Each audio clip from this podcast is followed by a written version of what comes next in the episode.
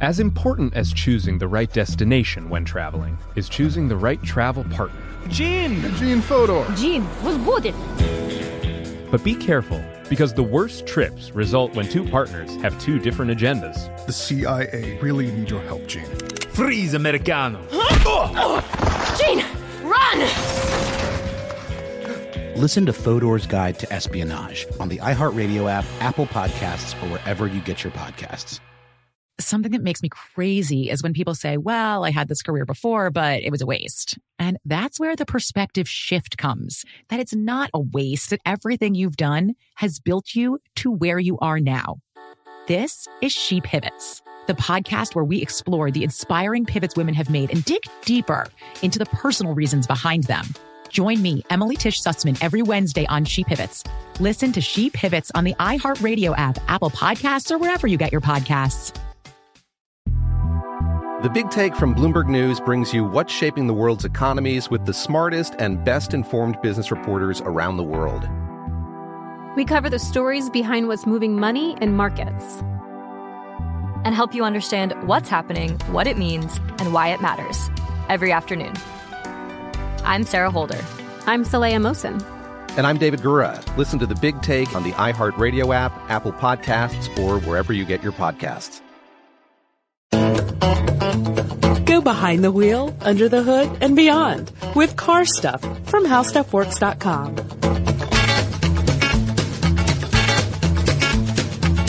Hi, everyone. Welcome to Car Stuff. I'm Scott Benjamin. And I'm Ben Bowlin. Ben, we're revisiting a topic today.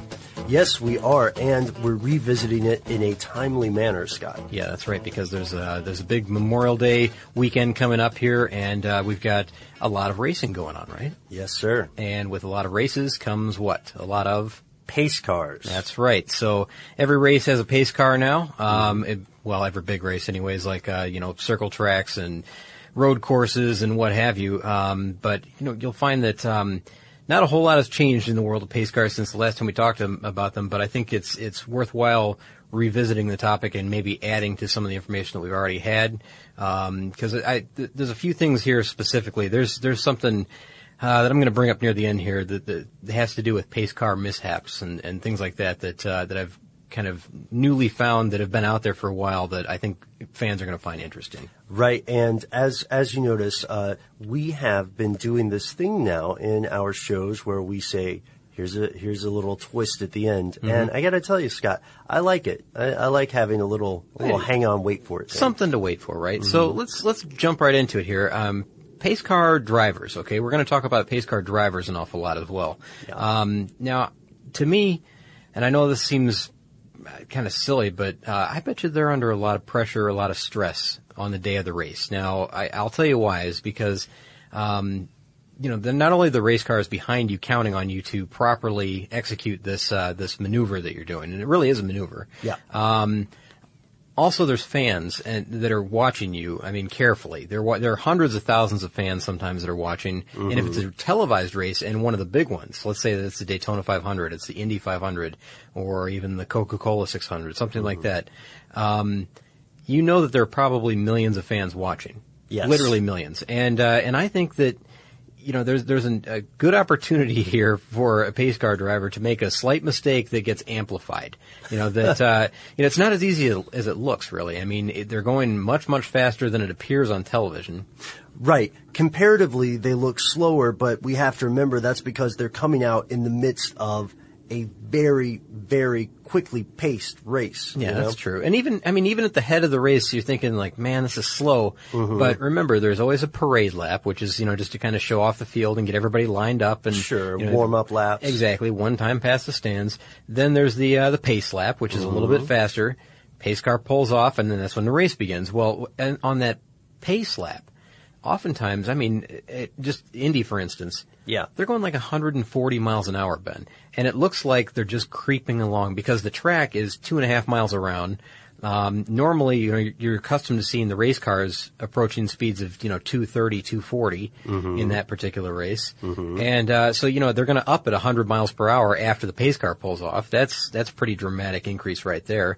Um, I think that there, it, it's just a lot faster than it looks. There's a lot of opportunity for mistakes to be made. Right. And uh, and I think that you know most of the time they pull it off well. I think that uh, you know a driver, you know they get this maybe what like a week of training something like Yeah, that. Maybe absolutely. The most. We have to outline and underline and highlight and whatever else we can do to emphasize that point. Scott, these are not race car drivers. No, and they're not in a race car. They're in a street car. So there, Mhm. there's a, a non-professional driver in a street car in front of professional drivers in race cars, and you know that that's uh, that's a there's a little bit of room there for error.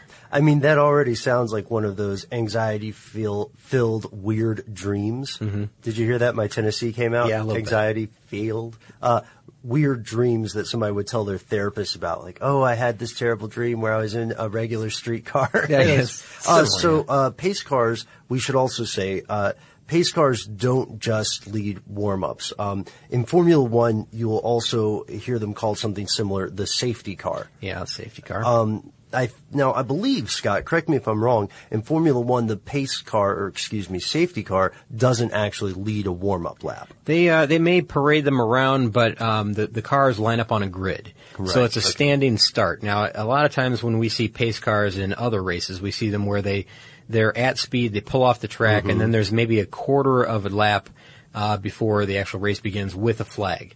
Now, I mean, when they line up on a grid, obviously there's no need for a pace car to pull up, stop, allow everybody to grid up, and then pull off. Right. They don't do that, so that's the reason. But the safety car does come out under under caution. Yes, and I'm glad you said that because that's the that's one of the other large important task of every pace car. Uh, so when a caution flag's uh, displayed during a race, uh, this pace car comes out, takes a position in front of the lead car, and the field groups behind it. So why do they do this? They do it because it establishes who's going to lead when the race is on. Exactly. It's a, it's an important role that uh, the pace car plays mid race. Uh, maybe, um, man, even more so than the beginning of the race. I Absolutely. think, uh, because it maintains order. And I think you know, I was listening to our last episode on pace cars, Ben, and you said something that I thought was so funny uh, in the last episode. You said they're they're kind of like the hall monitors on race day. so uh, if you if you take this, uh, you know, to saying that the pace cars are the hall monitors of race day. Um, I totally agree in that they maintain control. They keep everything in order. You know, they're in communication with race control. Mhm. Uh, race control is telling them, no, you need to position these people. They're they're in charge of kind of jockeying people around and getting them in the right spot. Getting the- them around debris too. yeah, uh, that's exactly right. Around debris and emergency workers, you know, that are on the track, um, or you know, wreckage, or you know, anything else that happens to be out there. You know, sometimes, oddly enough, like maybe a dog will wander onto the track, or or a rabbit, or something like that, and they actually, you know, call a caution, escort that, you know, that uh, that animal off the track, or that person, or you know, the drunk spectator, or whatever it happens to be, and uh, you know, they safely get the, the, the field around them. So uh, you know, they they play a very important role. And can I just one quick thing? I guess Yeah. we need to talk about who drives the pace cars, but I want to mention this. Um, you know, at the, at the beginning of the race, you'll often find that there's a uh, you know a well-known figure, and we'll talk about that in a moment. But that changes after the parade lap and the pace lap. Um, there's almost almost always a professional driver driving uh, for caution periods on- in the pace car. So someone else takes control when that's when race control is communicating with them, saying, you know, no, you, you're not lined up right. You need to let this one come ahead, back this person up. You know, they Mhm. communicate back and forth. Um, the professional driver is sometimes like a retired uh, race driver from that series, Yeah. or um, you know maybe uh, just a, a legend in motorsports of some kind, Mhm. or an, uh, like in NASCAR's case, they use a NASCAR official oftentimes, uh, somebody who really really familiar with the rules and, and regulations. Um, so, and of course, you know. Formula One, they have the same guy driving the safety car all the time, so Right. um, he obviously knows what's going on.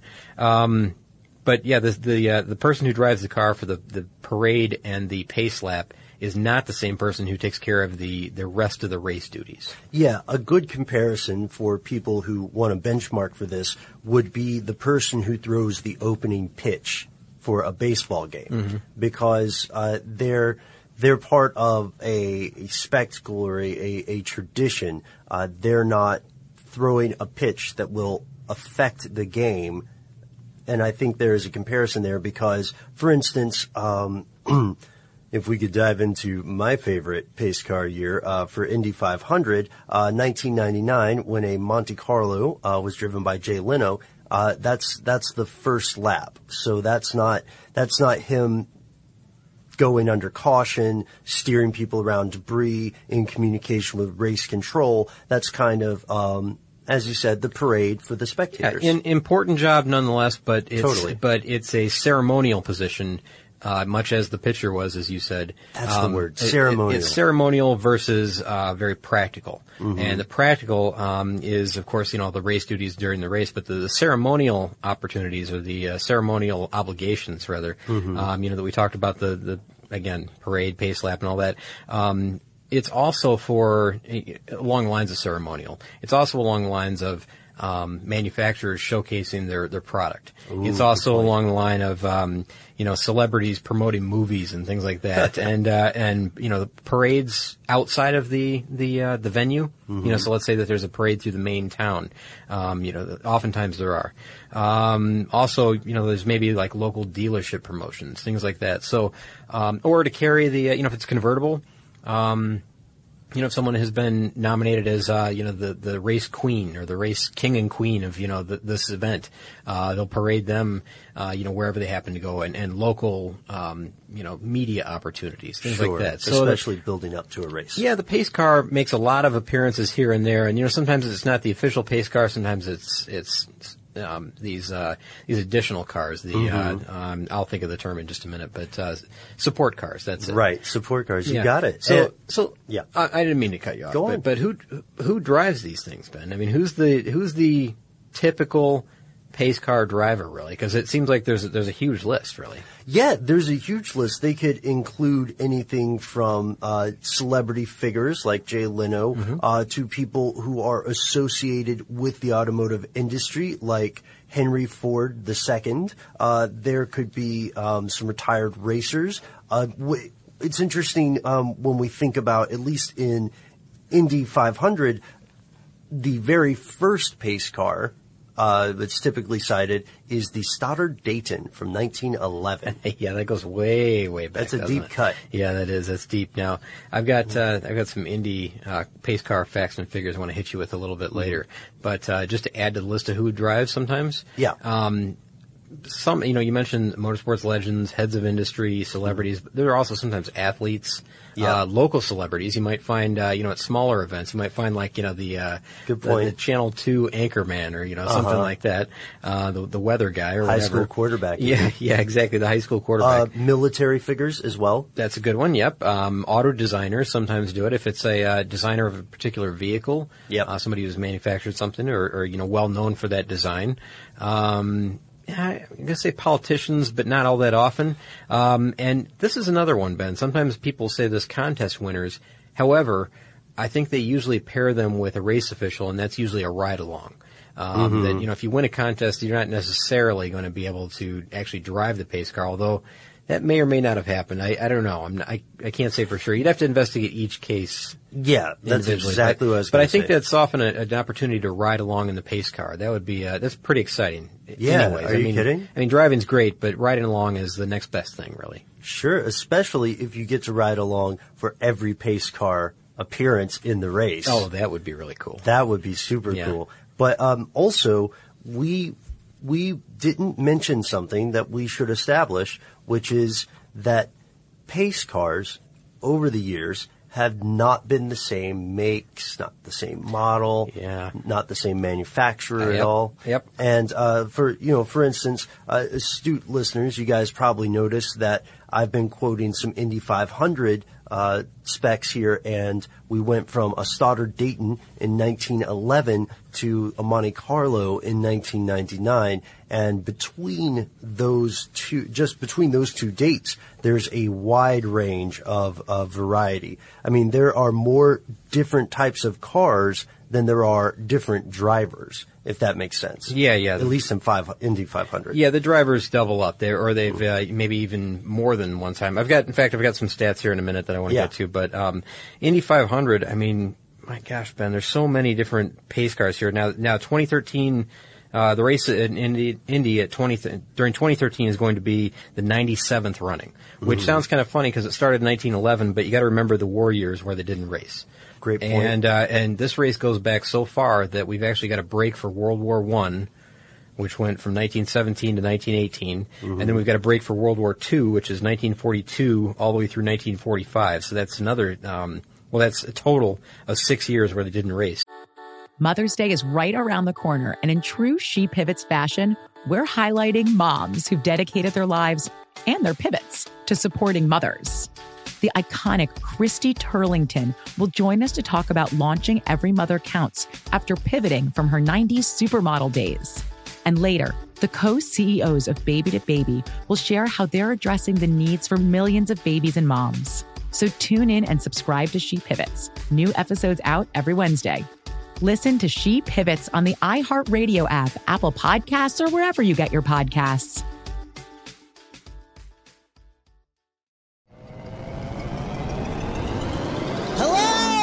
Acclaimed comics writer and notorious Scott Summers hater, Rosie Knight. Well, hello, Emmy winning podcaster and totally unbiased Targaryen royal supporter, Jason Concepcion. Rosie, somehow the X Ray Vision podcast has returned. It feels so good.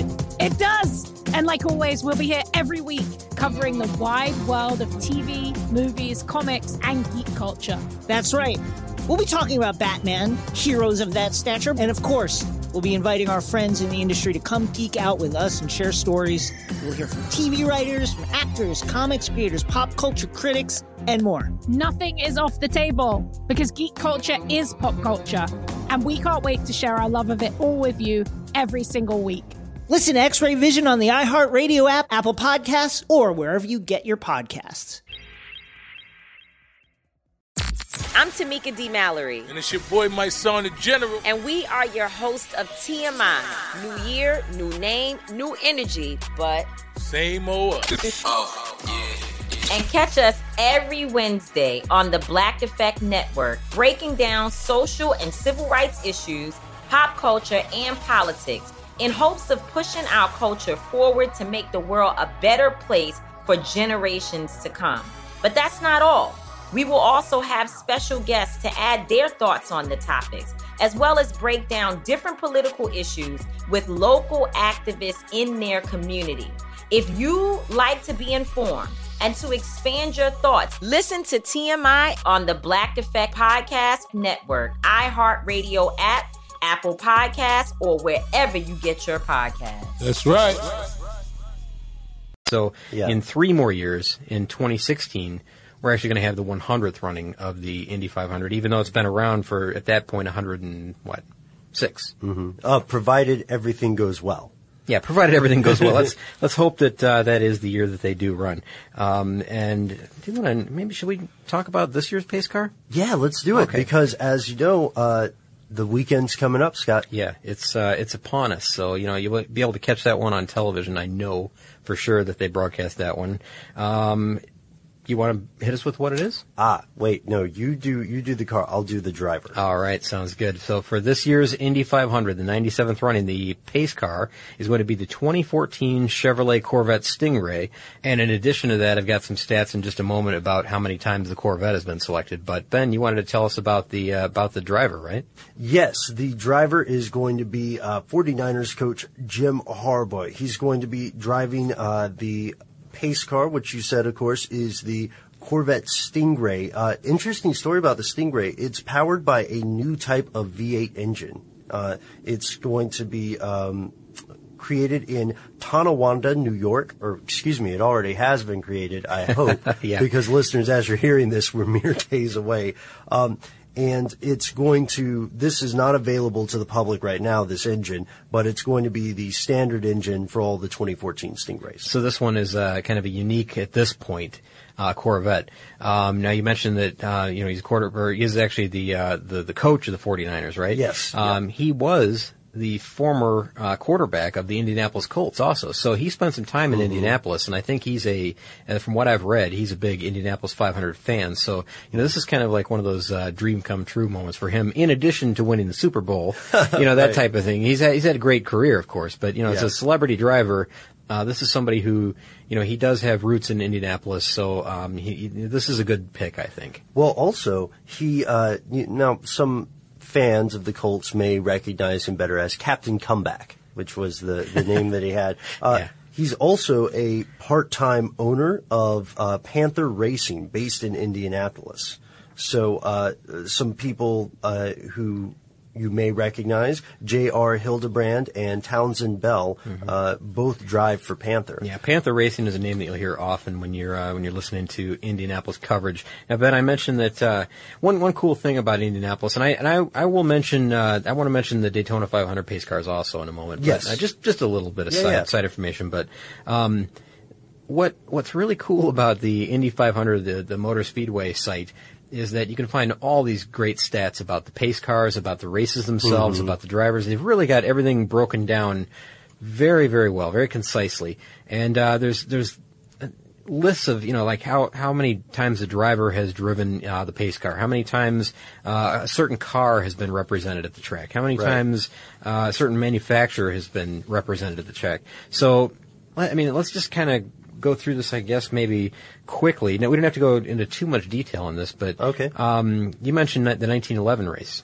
Yes, the Um, 1911 race. Are we going to talk about the driver? Yeah, the driver, which is uh, Carl G. Fisher, and um, he actually paced the the uh, race. Now he was Speedway owner at the time, right? Am I am I correct? You are correct. Um, 1911 through 1915, he drove the pace car. Obviously, that's one of the perks of owning the, the track, right? Right, yeah. Uh, so that's five appearances for him. Uh, Jim Rathmann, uh, Mm-hmm. from 1969, uh, 72, 73, 74, 78. So he's got five appearances as well. The only oh, one also 82. He drove in, uh, Rathmann drove in 82. The only one that tops that is uh, is Sam Hanks, Mm-hmm. and Sam Hanks made six appearances as a uh, as a pace car driver. Um, and I think you know what That's 58 through 63. yeah, and there was a reason for that, right? I mean, he so he was named uh, director of racing for the uh, USAC, um, so he assumed the pace car duties for that entire time. It wasn't that you know he was being nominated; he wasn't a celebrity of any kind. Right. He just was the he's the director of racing and uh, used that opportunity to. Uh, and I don't know if maybe it was just part of his role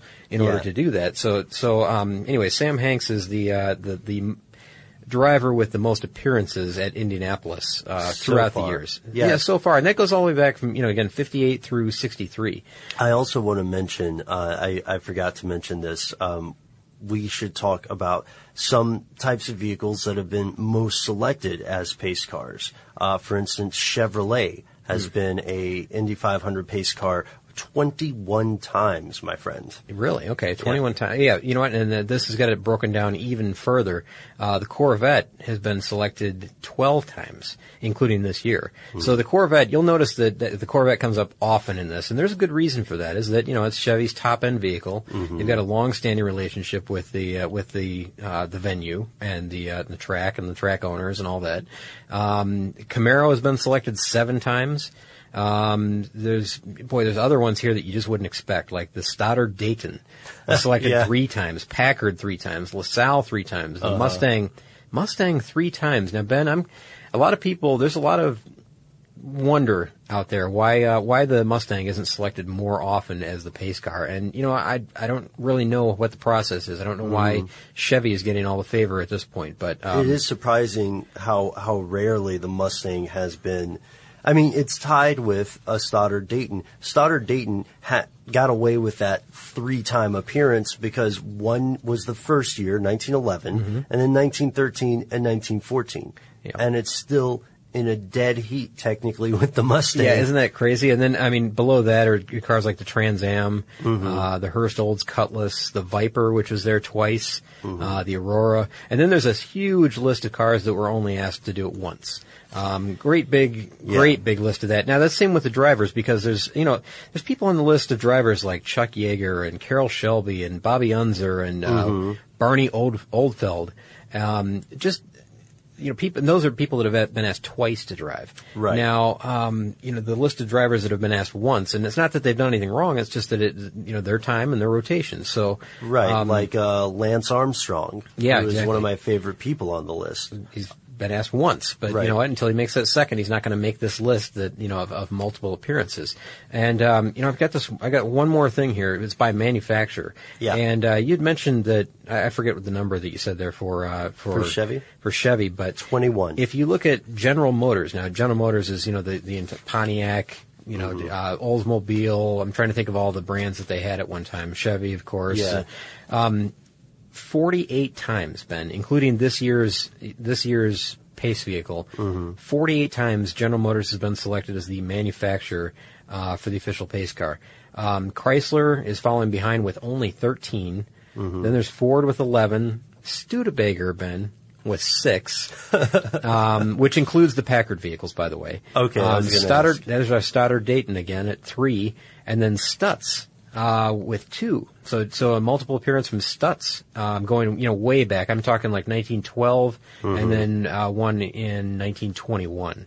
So that's way, way back. Obviously, no one drives a Stutz anymore. There's also cars, you know, that were made one appearance, like the Marmon, and you know things like that. That you know, uh, they, they were popular at the time, but you know they just made one appearance, and that was it.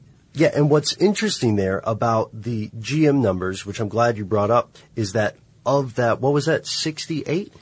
Uh, no, no, no. I'm sorry. It's 48, I think. 48, Hang on one okay, second. I'm I was- digging through my notes. 48 I was about appearances to by say. Chevrolet. 68 sounds way too I'm high. sorry. Not. Oh boy. You know what? I'm What? making a mistake. What is it? 48 by General Motors. 48 by General Motors. Which makes exactly. perfect sense. Yeah.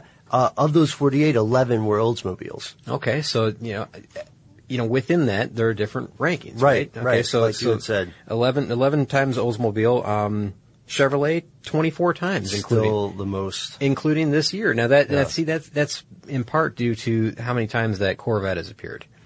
Yeah, I would say, I would say almost primarily. Yeah, I think so. that. I think so. Now we're going to come back and talk about some more pace cars in races other than Indy. Mother's Day is right around the corner, and in true She Pivots fashion, we're highlighting moms who've dedicated their lives and their pivots to supporting mothers. The iconic Christy Turlington will join us to talk about launching Every Mother Counts after pivoting from her 90s supermodel days. And later, the co CEOs of Baby to Baby will share how they're addressing the needs for millions of babies and moms. So tune in and subscribe to She Pivots. New episodes out every Wednesday. Listen to She Pivots on the iHeartRadio app, Apple Podcasts, or wherever you get your podcasts.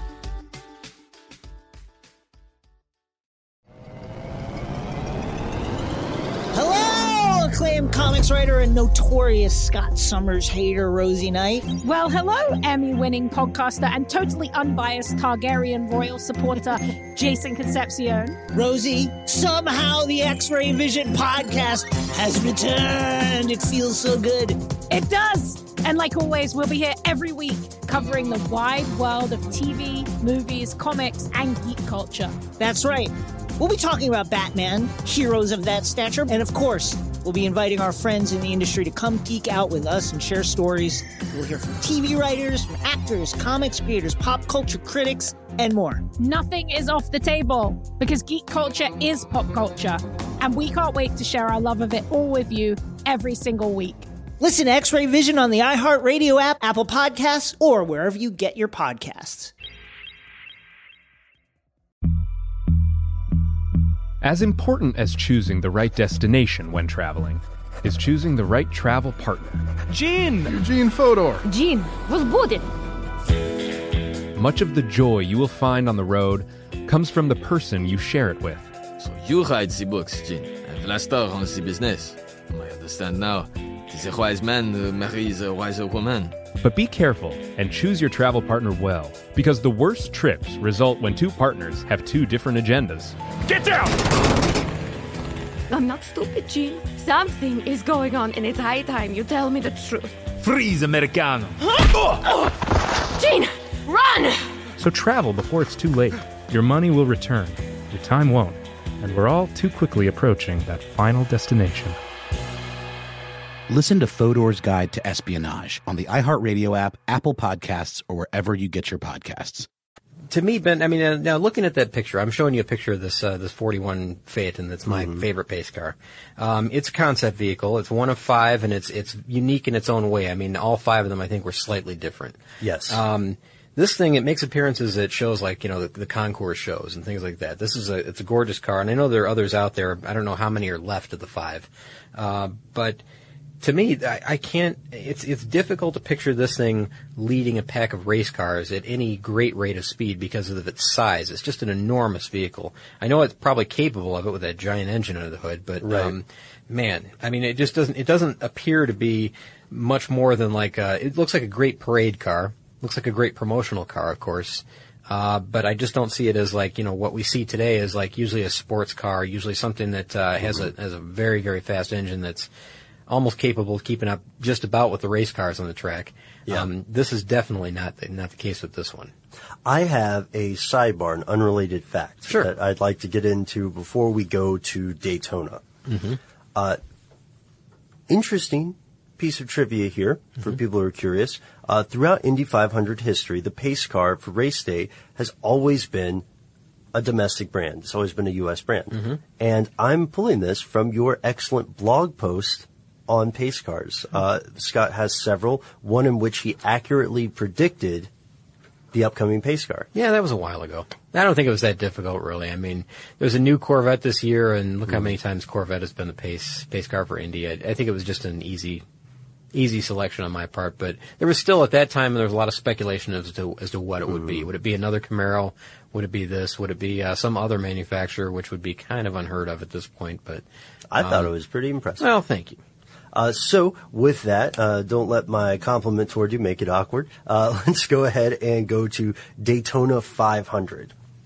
All right, so I've got some uh, some numbers here that um, not not a whole lot of detail really about uh, the Daytona 500, other than you know it. The pace car list here starts in 1959, obviously through the present. Mhm. Um, now, the difference in this list is that they really haven't used any kind of celebrity driver at, in the NASCAR Daytona 500 e- except since uh, 2006. So they're relatively recent to jump on on the uh, celebrity driver bandwagon, I guess. Yeah, Um, and yeah. it started with uh, with Jay Leno. Um, Mhm. In 2006, he drove a uh, Corvette C6, the new Corvette C6, and um, it goes all the way through what 2013, where Mark Roos. I don't Mhm. know. I don't know who that is even.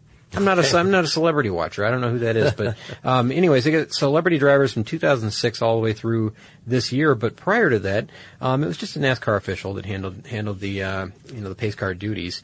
Now, one unusual thing that will will stand out to you is that uh, if you look uh, at the at the entire list from 59 all the way through about 1971, uh, there's a, a reasonable mix of cars. I mean, there's Pontiac, Buick, uh, some Dodge cars, a Plymouth Belvedere is thrown in there, some convertibles, a Firebird in 67, uh, the, the Ford Torino GT convertible. Um, but then starting in 1972 and all the way through, get this, 2003. From 1972 to 2003. Wow. Pontiac is the only brand represented uh, for that. So 31 years of Pontiac pace cars at the Daytona 500. I thought that was kind of a, uh, you know, a long, long string. Now, obviously, that's a sponsorship deal that's happening Yeah. there. But, um, you know, in all different models. I mean, the Grand Prix, the Trans Am, um, it looks like the, the, uh, the Firebird, um, even the Aztek made an appearance there. Uh, Mhm. so, you know, it was just a, obviously a, a Pontiac, uh, Pontiac sponsorship deal at Daytona, but um, you know recently they've had uh, the Chevy Corvette that I mentioned. Uh, they've had a Toyota Camry, um, a uh, well, let's see, Camaro, a Mustang. So you know they're kind of mixing it up again. But uh, that one long streak that uh, that just really stands out to me. Yeah, that's amazing. From the 70s to the 2000s. And I have to, you know, there's I, boy. How about two more things again? You, we did that in another podcast. Yeah, we did one more thing yeah, twice. Yeah, you want to do that again? Uh, yes, but let me do just a little Formula One thing. Oh, sure. Go in. Is that Of- cool? of course, And yes. remember, we still got that twist at the end. Yes. Okay, so uh, we earlier established that Formula One has its own version of these pace cars, and they're called safety cars. Mm-hmm. Uh, they do things just a little bit differently, um, but the primary purpose is still the same. So a safety car, just like a pace car, is important to uh, guaranteeing a seamless race in theory, you know, a race free from disruption, allowing the racers to continue even after a huge accident. And we're talking about something that might have race marshals out on the track. So Since this can't happen with cars running at full speed, even under caution, the safety car, like a pace car, deploys, the pack forms up behind it until the obstacle is, is getting cleared away. But one thing that I think is very important for us to remember, to underline, to establish, is that no matter how fast these road cars are, Scott, eh, even if they're redlining, they're barely capable of, of keeping up with a Formula One. Oh, it's it's difficult. Or yeah. keeping a pace. So that that is one of the reasons why this is a very this is a very demanding task for the pace car drivers. Um, you know, a Formula One car, if it's going too slow, then we're talking about problems with tire temperatures and we're talking about even potentially engine overheating. Sure. And so there's a, a sort of a, a Venn diagram, if you will, of where the pace car can maintain its speed. Well, how fast can the pace car go, and how slow can the F1 cars go? Right. Precisely. And uh, and I've seen some mishaps with the uh, with the F1 pace car Mhm. that uh, he's you know overcooked it through a couple of turns, and uh, there's some scary moments. Uh, so you know, the, the, and a lot of drifting and that kind of stuff going on too. So he's really maxing it out uh, in order just to keep up with those guys who are really holding it back in Mhm. order to to maintain you know the position behind him, et cetera. Because there's no pay, you know, no no passing the pace car, Right. Um, under caution. So um, you know that's that's one of the the steadfast rules, and it's probably difficult when you know you've got all this horsepower that you're sitting on, and the car is telling you you got to go a little bit faster. I need a little more air. Right, And, exactly. uh, and he's maxing out, you know, going as fast as he can, and and it's just that they're like you said, the Venn diagram's not overlapping enough. I don't think. No, no, it takes a very a very particular set of skills. So uh, that's why a guy named Bernd Maylander is uh, an experienced racer who's been piloting Formula One safety cars since uh, the 2000s, since 2000 actually. And so he knows the high limits Mhm. of the pace car, or excuse me, I keep saying pace car, the safety car. The safety car. yeah. Right. And uh, although these, um, although this is tremendously punishing to the safety car, uh, he's the guy behind the wheel who can get into that sliver of overlap Mhm. between the bottom of the Formula One ability and the top of the streetcar ability. Yeah, the guy's a pro. The guy is definitely a pro, and I just wanted to mention that before we move on to the one more thing because I think that is, if not unique, um, it is uh, an extreme example Mhm. of a problem that surely exists with all pace cars. But this this is probably, for my money right now, that's probably the most difficult to drive is the F1 safety car. My first one more thing has Yes. something to do with this. It's very close. All right, uh, so here's one more thing. One more thing. All right, now here's a car that's ke- you know capable of keeping up with the pace uh, with the field. Rather, um, there's a, a two-seater Izod sponsored car that IndyCar has been using for a couple of years now, maybe three years now at this point. Uh, this this weekend will be hopefully the fourth. I hope we see it again. Uh, it's been driven the first year in 2010 by Michael Andretti, and the 2011 and 12 it was driven by Mario Andretti. Um, and it's an Indy car with two seats. They sit tandem, you know, so the driver sits in front, the passenger sits behind, slightly elevated. Uh-huh. Um, it's got to be the ride of your life. Having Mario Andretti in a in a true Indy car with a second seat behind it. It's like a it's like a lengthened Indy car. And uh, and I tell you, Ben, they really punish it. I mean, it's uh, it's out there for the pace lap. It's out there, um, you know, doing uh, other parade laps as well. You know, fast fast laps. Mhm. Um, you know, the first year the passenger was Mark Wahlberg. Then there was a Sergeant uh, uh, Latsine Benson, I think was his name, and then Thomas Patton, uh, who was a, a um, no, the first one was an Iraqi war veteran uh, for Mhm. the U.S. Army, and the second was a contest winner. So, you know, maybe this year we'll see another contest winner. I don't know who's up for a ride in the Izod um, two-seater, but That's a, um, that's amazing. that is a cool, cool thing. Now I've got one last, uh, one more thing, and then I, I'm done. Okay. You, you have anything else? I just want to say that it's it's uh, it's got to be very interesting to sit in an elevated seat. I would wonder how high the elevation is because that could that would freak me out, To be, frankly. to be out in the wide open with no steering wheel. if it, uh, yeah, if it's too elevated, I, would not be cool. I understand, but just the feeling's got to be incredible. Yeah. Okay, so here's my last one more thing. One more thing. All right, now this one is going to require a little bit of uh, um, you know digging up on your part because you have to see this because these are some incredible scenes here. But safety cars and, and pace cars oftentimes do fail in their uh, in, in the drivers rather in their uh, in their obligations, and it doesn't happen too often. You know, given that you know hundreds of these happen all the time, probably every weekend. Right. Um, but it, when it does, it's usually pretty dramatic. Now I'm going to quick list through a couple of my favorites here, but this, if you search this this video, and I'll tell you this, this the name of this specifically, it's a YouTube video. Safety car fails. That's it. Safety car fails. Easy as that. It's about nine minutes long. It has a good um, collaboration, Compilation. a compilation rather of uh, of of several of these, and I mean they go from like the Indy 500 1971, where you know the pace car went out of control and hit the the photographer's stand. Yes. Um, there's also like a Le Mans series race where um, you know the the green series uh, the green lights say go, but the pace car didn't pull off the track, and everybody bunched up behind the pace car because they were at speed at that point. Um, there's this Dutch Supercar Challenge in 2008 where there's a huge pileup that happens because of the pace car. Um, there's an ARCA Series race here. Um, there's a World Touring Car Championship race, Formula 3 race. Uh, there's even a World of Outlaws race where uh, the outlaw car comes around and smashes into the push truck that starts the vehicles. Um, and you know, one of the funniest ones, Ben, and this this is it for the the fail things. And there's a tiny little mention of this on the end of the, this this video, but you can see the full clip later if you want. You can search for it. Um, in 1986 at Talladega, a drunken fan got into the pace car before the race and drove several laps around the track. Oh, my Um. While race officials chased him on motorcycles, state troopers were after him in police cars. Fans were going crazy, going nuts. They eventually set up a roadblock for him in uh, in the fourth turn, and he stopped. And I'll tell you, Ben, if you've got this idea of you know like that sounds like pretty fun, you know, like I might be able to get away with this. There's close-up video of this, well, or film of this probably.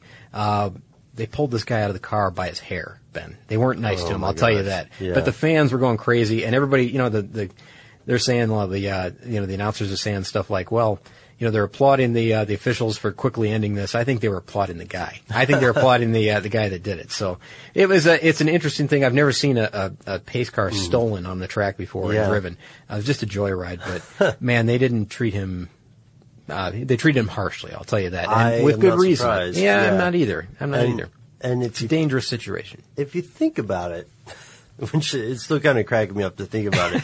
um, if you think about it, it seems that often when there's someone who does a spectacle like that, whether they're a flasher or I guess a car thief, Mm-hmm. the audience is surprisingly on the side of that person. Yeah, that was Um, that was in 1986 in Talladega. So if you need to search it, you know, if you want to, it's a NASCAR race, and it's it's it's funny to the point where they're pulling him out of the car, and then it's like, oh man, that guy he really screwed up that day.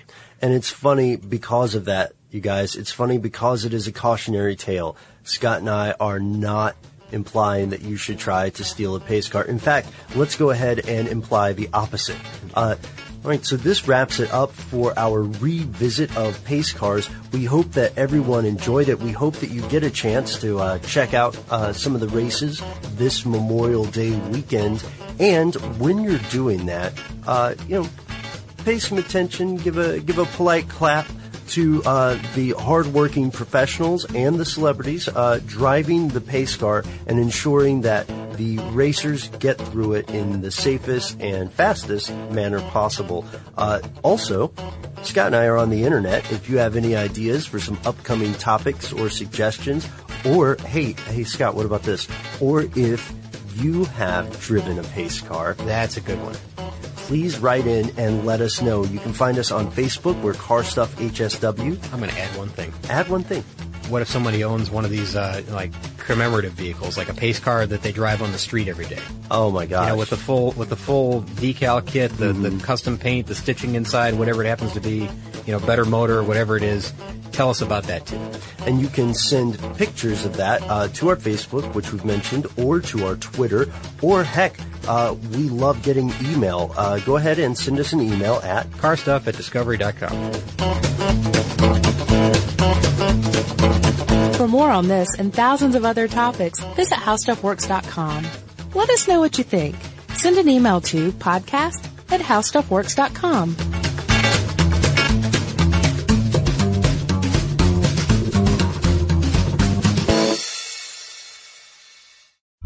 As important as choosing the right destination when traveling is choosing the right travel partner. Gene! Gene Fodor! Gene, was good. But be careful, because the worst trips result when two partners have two different agendas. The CIA really need your help, Gene. Freeze, Americano! Gene, run! Listen to Fodor's Guide to Espionage on the iHeartRadio app, Apple Podcasts, or wherever you get your podcasts. Something that makes me crazy is when people say, well, I had this career before, but it was a waste. And that's where the perspective shift comes that it's not a waste, that everything you've done has built you to where you are now. This is She Pivots, the podcast where we explore the inspiring pivots women have made and dig deeper into the personal reasons behind them. Join me, Emily Tish Sussman, every Wednesday on She Pivots. Listen to She Pivots on the iHeartRadio app, Apple Podcasts, or wherever you get your podcasts. The Big Take from Bloomberg News brings you what's shaping the world's economies with the smartest and best informed business reporters around the world. We cover the stories behind what's moving money and markets.